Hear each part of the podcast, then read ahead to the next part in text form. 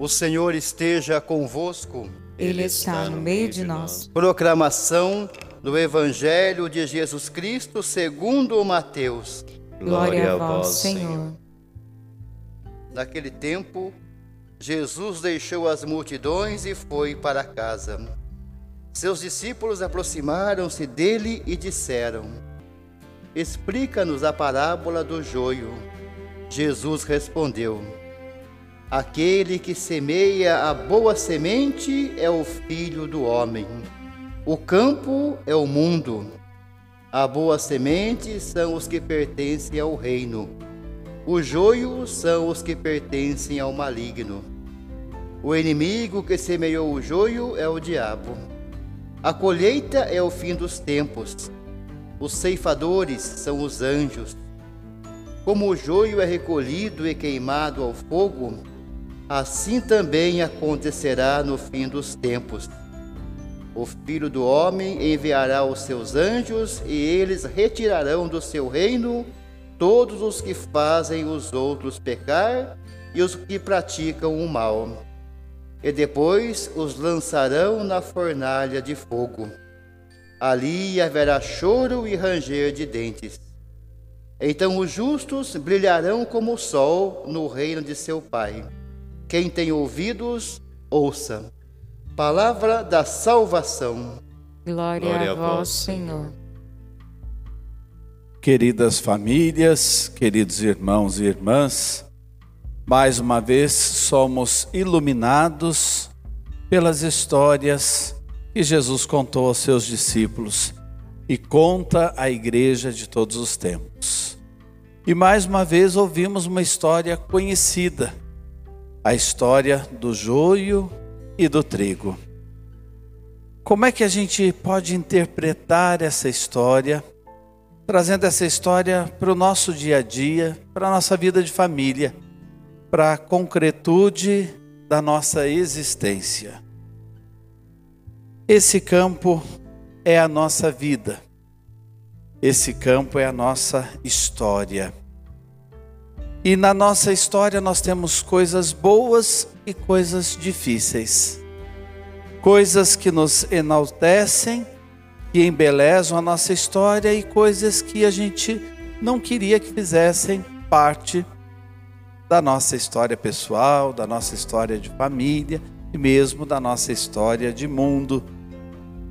Nós convivemos com joio e trigo. Na verdade, por que é que o evangelista Mateus conta esta história para a sua comunidade e relembra esta parábola de Jesus? É importante a gente pensar que nós estamos na primeira geração já dos cristãos. A comunidade dos anos 70, 80 para frente e o evangelista está conversando com pessoas que estão desanimadas na vida da comunidade, porque percebem muitos que não dão testemunho, muitos que não estão vivendo de acordo com o evangelho de Jesus, muitos que estão ali dentro da comunidade, mas não vivem o que pregam. E a pergunta por trás da parábola é a seguinte: nós devemos ser indulgentes, misericordiosos, ou devemos ser radicais e intolerantes? Devemos tirar do nosso meio aquelas pessoas que não estão praticando o evangelho como nós pensamos, ou como o evangelho é, aquelas pessoas que não estão fazendo bem o que deveriam fazer, nós devemos cortar de vez. E lembrem-se, esta é uma tentação dos discípulos de Jesus de todos os tempos. Num determinado momento da vida de Jesus, que Jesus foi impedido de passar por dentro da Samaria para cortar o caminho para chegar onde ele queria chegar, os discípulos ficam raivosos e dizem para Jesus: O Senhor quer que a gente peça que um raio do céu venha arrebentá-los? E Jesus desconversa. Nós temos também Pedro que arranca a espada da bainha para defender Jesus. E Jesus diz: quem fere com a espada, com a espada será ferido, guarde a espada. Jesus desarma os seus discípulos. Então já, já, já dá para a gente entender por onde vai a resposta de Jesus. O joio e o trigo, eles são muito parecidos. O joio e o trigo, eles crescem juntos. E só dá para a gente perceber claramente o que é o joio e o que é o trigo quando as espigas aparecem. E as espigas do trigo, elas são douradas as espigas do joio são escuras, não vão brilhar. Então, pelo brilho é que se vai conhecer ali o que é o trigo e o que diferencia o trigo do joio. Nós temos que dar tempo ao tempo. Mais uma vez, nós estamos diante de palavras que nos falam de paciência e que nos falam de saber esperar.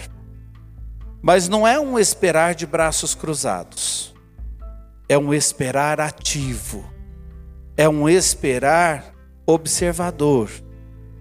Não é uma esperança vazia, é uma esperança já realizada, porque Deus faz a obra dele e completa a obra de salvação dele em cada pessoa. Mas às vezes a gente também olhando para essa parábola, a gente pensa assim: ah, então eu vejo na comunidade, de fato, padre, trigo e vejo joio. Mas não é para a gente olhar para os outros. Jesus não conta histórias para a gente julgar os outros, para a gente apontar o dedo. É para a gente olhar para a gente mesmo. É para a gente olhar para dentro da gente. Nós sabemos que dentro de nós existe uma força que vem de graça, que busca beleza, que busca salvação, que busca verdade. E essa força vem de Deus, na gratuidade do amor de Deus. Mas nós sabemos também que tem um lado de nós que nos leva a fazer aquilo que a gente nem desejava fazer, a pensar aquilo que a gente nem queria pensar no início de cada missa a gente diz: nós pecamos por pensamentos, palavras, por atos, por omissões. Quantas vezes a gente deixa de fazer, como diz São Paulo, o bem que a gente queria, para realizar o mal que a gente não desejava? Então, tem joio e trigo dentro de nós. Com quem, em primeiro lugar, que a gente precisa ter paciência? Onde a gente precisa semear esperança? Em primeiro lugar, dentro de nós. Você tem futuro, meu irmão. Você tem futuro, minha irmã. Ah, padre, mas eu ainda sinto muito joio então dentro de mim. Você não vai arrebentar com tudo. Deus está fazendo a obra dele. O trigo está crescendo. É importante você viver esta esperança ativa, observadora, e você vai percebendo, e na hora certa vai arrancando o seu joio, vai deixando Deus completar a obra, vai deixando Deus fazer a obra de salvação dele dentro de você. Mas agora pensando em situações de família. O que é que você enxerga no seu esposo? O que é que você enxerga na sua esposa? Tem dias que você pode ver mais joio, mas tem dias que você se apaixona de novo pelo trigo. Tem dias que você pode perceber o lado ruim, mas sempre quando a gente conversa sobre o lado ruim de uma pessoa, eu pergunto: e qual é o lado bom? Sempre tem coisas boas. Tem um livro chamado Oração de Amorização, a Cura do Coração, do padre Alírio Pedrini que ele diz assim nesse livro: Nós temos que ter um fichário dentro de nós e temos que saber trocar fichas negativas por fichas positivas das pessoas que fazem parte da nossa vida. É preciso, entre marido e mulher, pedir a graça de um reencantamento, porque às vezes a gente deixou o amor cair na rotina. E talvez por isso hoje enxergue mais joio do que trigo, mas tem muito mais trigo do que joio. Aliás, eu acho que na humanidade toda tem muito mais trigo do que joio, em todos nós. E é preciso então a gente saber enxergar, saber esperar contra toda esperança e saber olhar o melhor de cada um. Pensando nos filhos, eu sempre digo isso, às vezes a gente quer que um filho nos dê uma resposta que ele só vai conseguir dar quando for jovem ou adulto. Quando ele estiver maduro, quando ela estiver madura.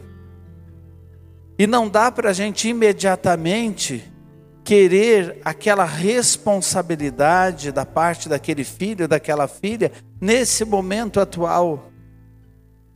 Tem coisas que só a história vai acabar ensinando e terminar aquela obra que você começou. E eu tenho certeza, um dia você vai olhar e vai ver também mais trigo do que joio. Aí aquela pergunta lá da comunidade primitiva, da comunidade de Mateus, cala dentro de nós: eu tenho que ser intolerante ou eu tenho que ser misericordioso? Se Jesus nos fala de paciência e de saber esperar, nós temos que ser misericordiosos. A resposta está clara. Padre, fala um pouco dos namorados dos nossos filhos das namoradas, dos filhos. Como é que nós podemos entender isso? A paixão é cega. Quando um filho está apaixonado, você vai ter que ter paciência para também enxergar o trigo e o joio naquela pessoa que será agregada. Na namorada do filho, no namorado da filha, ah, mas eu não aceito, só que não é você que escolhe. E você vai ter que descobrir ali também o trigo. Tem joio, mas tem trigo. Não se esqueça. E a paciência de esperar a lavoura crescer. Isso é maravilhoso. E também em outras situações da sua vida, em outras situações da sua família, procure pensar nisso como é importante a gente saber esperar, dar tempo ao tempo, deixar a vida responder. Aliás, a vida é uma pergunta constante. Diz o Padre Zezinho, e o amor é a resposta. E o amor sabe esperar. Aliás, o amor tem tudo a ver com esperança. Então, coloque o amor como resposta em todas as situações da sua vida e, de modo especial, aí na sua vida familiar. Mas esse final do evangelho, ele parece bravo. Esse final do evangelho não parece radical demais?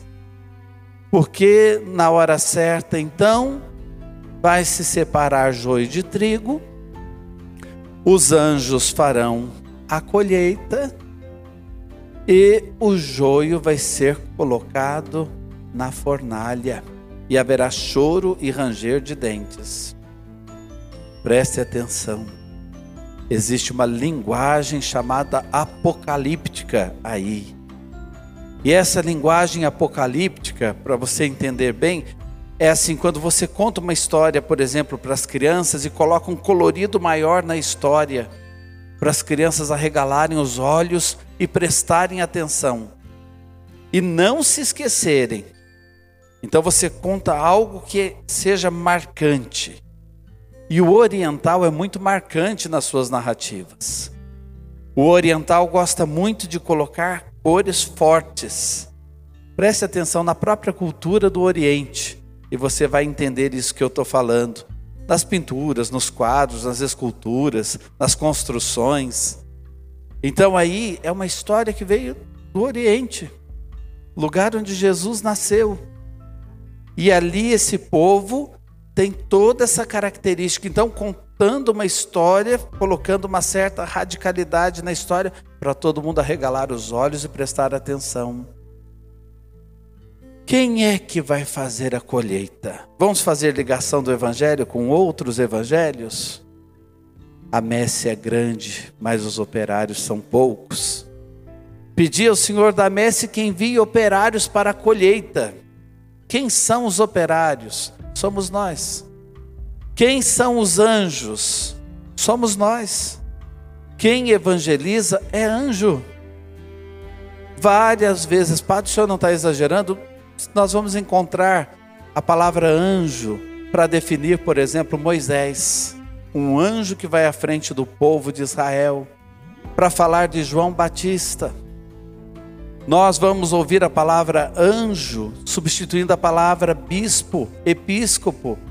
No livro do Apocalipse, é o anjo da igreja de Éfeso, é o anjo da igreja de outro lugar, de tal localidade. São os evangelizadores. Quem são os anjos na casa de vocês que irão fazer a colheita? Vocês, pais, na vida dos filhos depois os filhos na vida dos seus netos, e enfim por aí vai. Vocês são os anjos. E esse fogo que queima? Se Jesus está falando de paciência, de saber esperar, esse fogo que queima não é fogo do inferno. Esse fogo do inferno nós é que criamos na cabeça para ficar com os olhos arregalados e prestar atenção na história. O fogo do qual Jesus sempre fala é o fogo do Espírito Santo. Quem já passou por experiências mais fortes de consolação de Deus, experiências fortes num retiro, numa pregação, ou mesmo pessoalmente diante do Santíssimo Sacramento, ou rezando no íntimo da sua casa, normalmente as experiências fortes na fé fazem a gente sentir um calor que vem de dentro. Isso é experiência de fé um calor que nos queima interiormente, é um fogo que nos queima interiormente. Que os santos chamam, são consolações de Deus. São momentos tão fortes que você vem as lágrimas muitas vezes, porque até dói. De tão forte que é essa experiência do amor de Deus. Então esse fogo que queima o joio é o amor. Olha o que eu disse agora há pouco.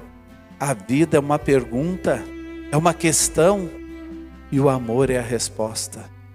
E esse fogo é o sinal desse amor, que vai queimar tudo aquilo que não presta em nós, tudo aquilo que não vai bem na nossa casa, tudo aquilo que não vai bem no nosso casamento, onde existe joio e trigo também, tudo aquilo que não vai bem nos nossos relacionamentos, de pais e filhos, de cônjuges, de irmãos, de família, de comunidade, e Deus vai realizar a obra dele. Ele mesmo completará a obra de salvação que um dia começou em nossa vida. Foi ele que iniciou, é ele quem vai terminar. Então, meus queridos, vamos injetar no coração das nossas casas, nessa liturgia doméstica que nós estamos celebrando, este saber esperar em todas as situações, este ter paciência. Porque às vezes, querendo arrebentar tudo, a gente joga fora sim o joio, mas manda o trigo também. É como aquela história que, que a gente usa no dia a dia: deu banho na criança e ao invés de jogar só a água fora, joga a criança junto e a bacia. Deus nos livre e guarde. E a gente muitas vezes na vida corre o risco de fazer isso nas situações que a gente está enfrentando. Paciência, saiba esperar, misericórdia, tolerância.